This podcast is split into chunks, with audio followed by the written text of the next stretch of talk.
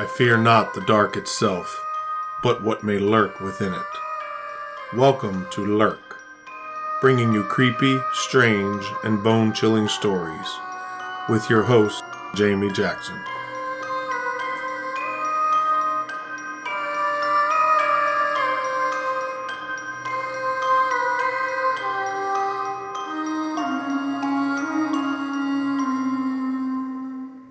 Hey Lurkers, welcome to this week's episode.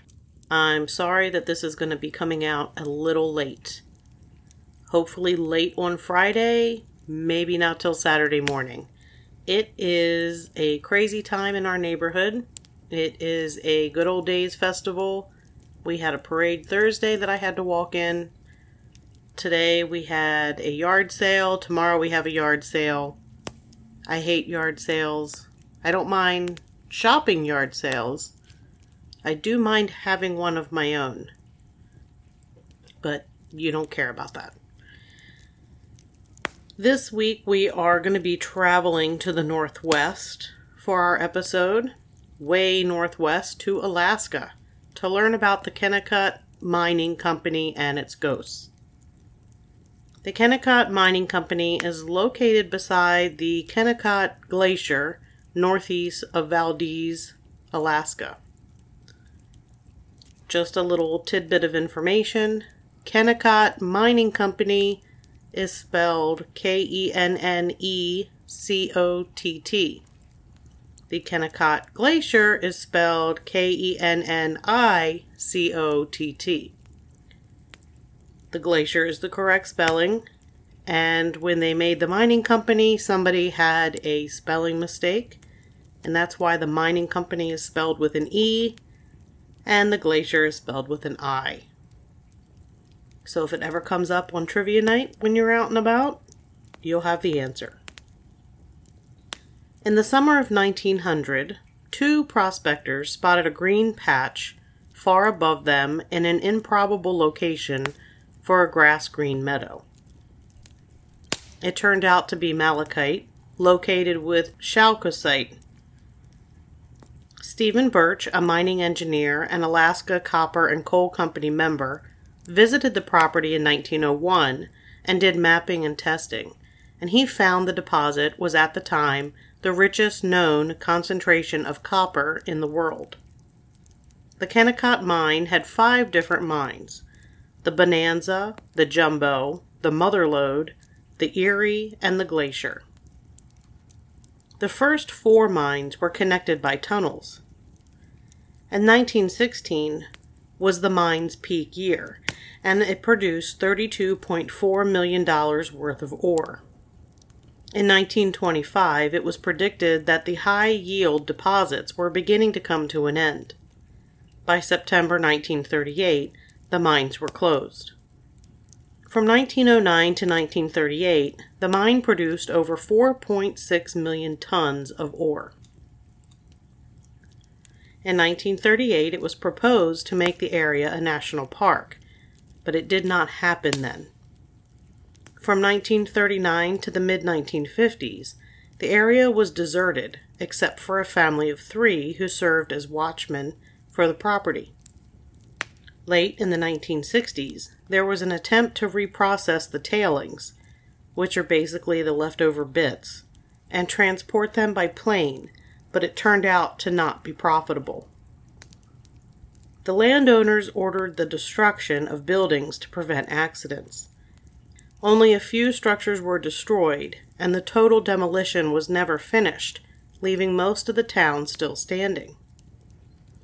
Then in nineteen eighty, the Wrangell Saint Elias National Park and Preserve was created, which included the Kennecott Mines.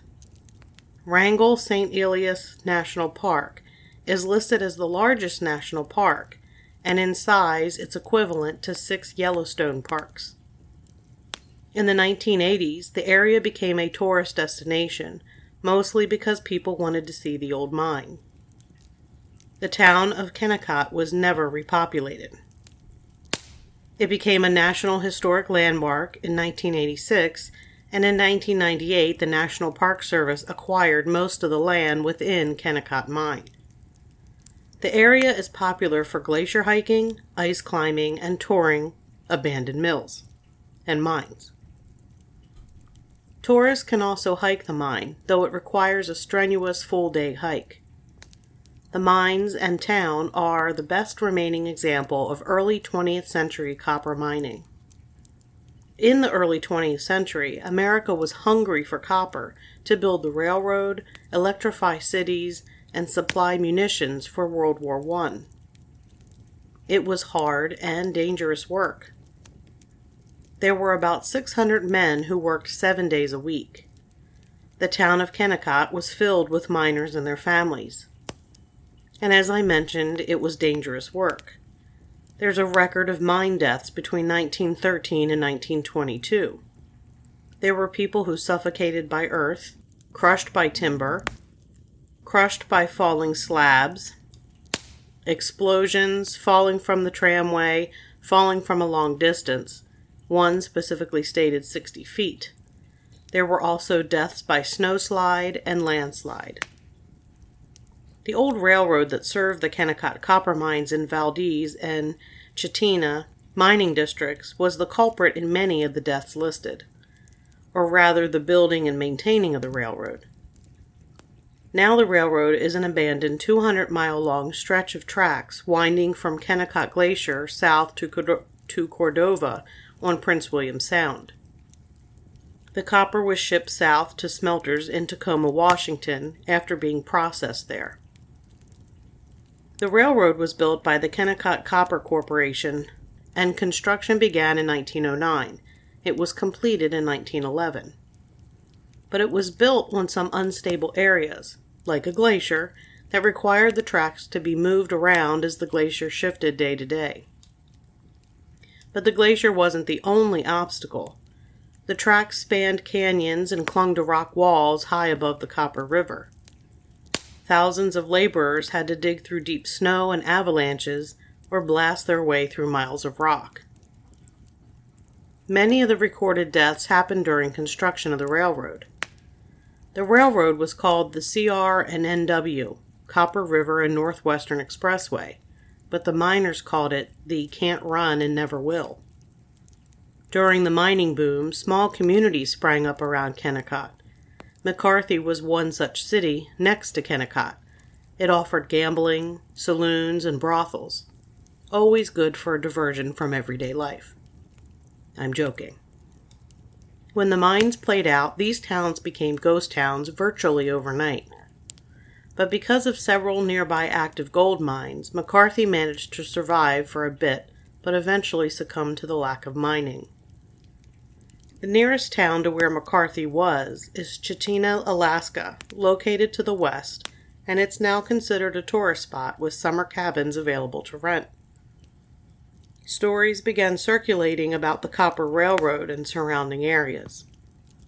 Tourists began showing Chitina residents photographs they had taken of mysterious children and old miners who could not be identified and were and who were not part of the tourist group. When the Wrangell Saint Elias National Park was established, the old Copper Railroad grade was used to build a road that led into the park. The road was paved over and is now called McCarthy Road. It serves as the main passageway into the national park. For many years now, visitors to the area have reported something strange along the area where the railroad once ran. They have seen tombstones along the road in the places where it parallels the old railroad track. I know that doesn't seem weird because maybe they just buried people there where they died, right? The weird part is that when they head back down the path, the tombstones are gone. In fact, people have tried to take photographs of them, but they never appear. This was reported consistently over the years.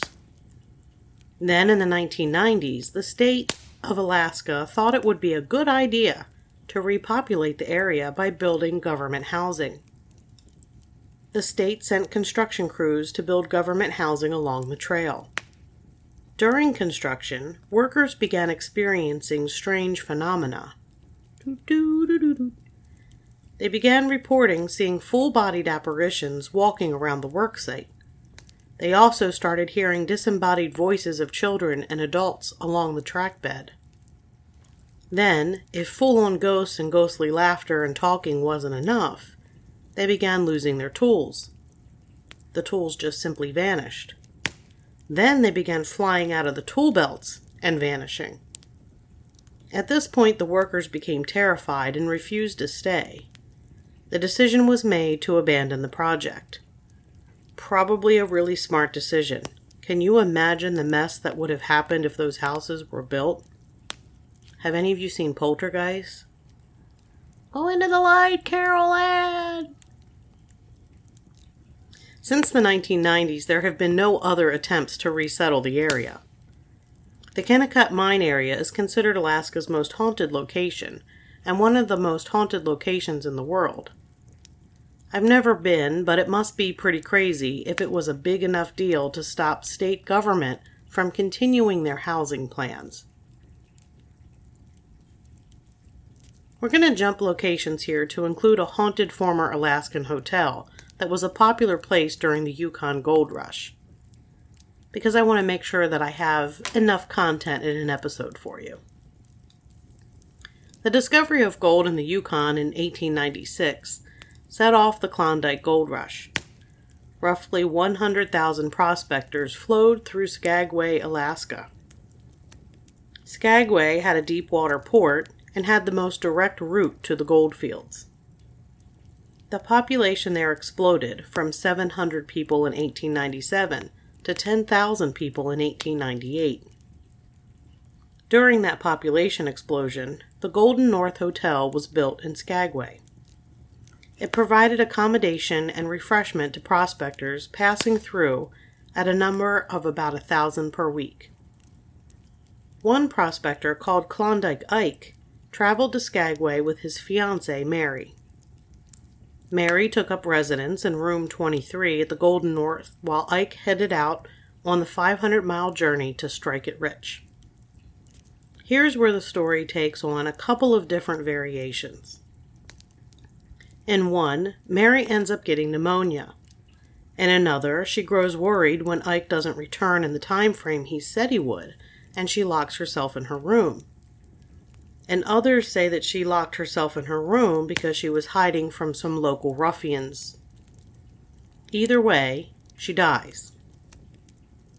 The story said that the hotel staff had to break down the door to the room where they found her dead. She was allegedly wearing the dress she intended to get married in. Now, Mary haunts the building. Some see her roaming the halls or watching for Ike to return in the window of her room. Others have heard mysterious noises and felt blasts of cold air. In Alaska. I'm not sure how strange blasts of cold air are in Alaska. My guess is it must be pretty cold. Guests who stayed in room twenty-three would wake up feeling like they're choking. There's also strange happenings in room fourteen. Though no one knows the origin of them.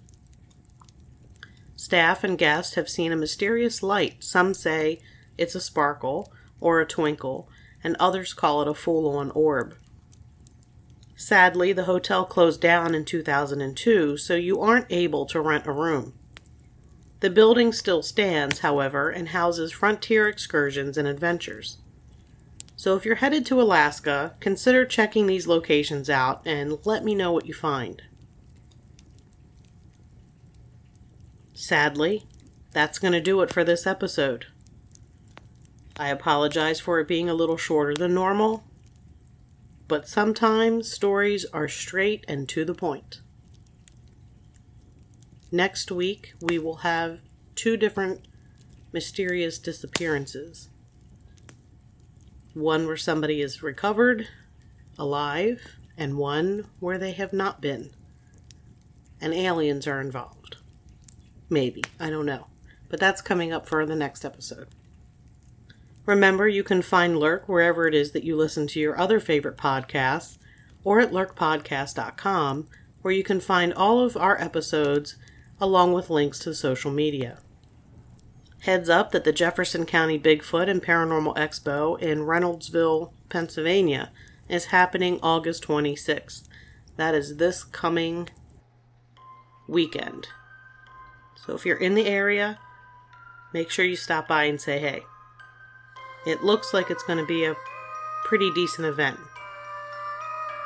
We also have the Whitehall, New York Sasquatch Festival next month on September thirtieth. So make sure you mark your calendar. If you have a minute and like what you hear, please consider giving us a five-star review. And let your friends know. And until next time, keep lurking.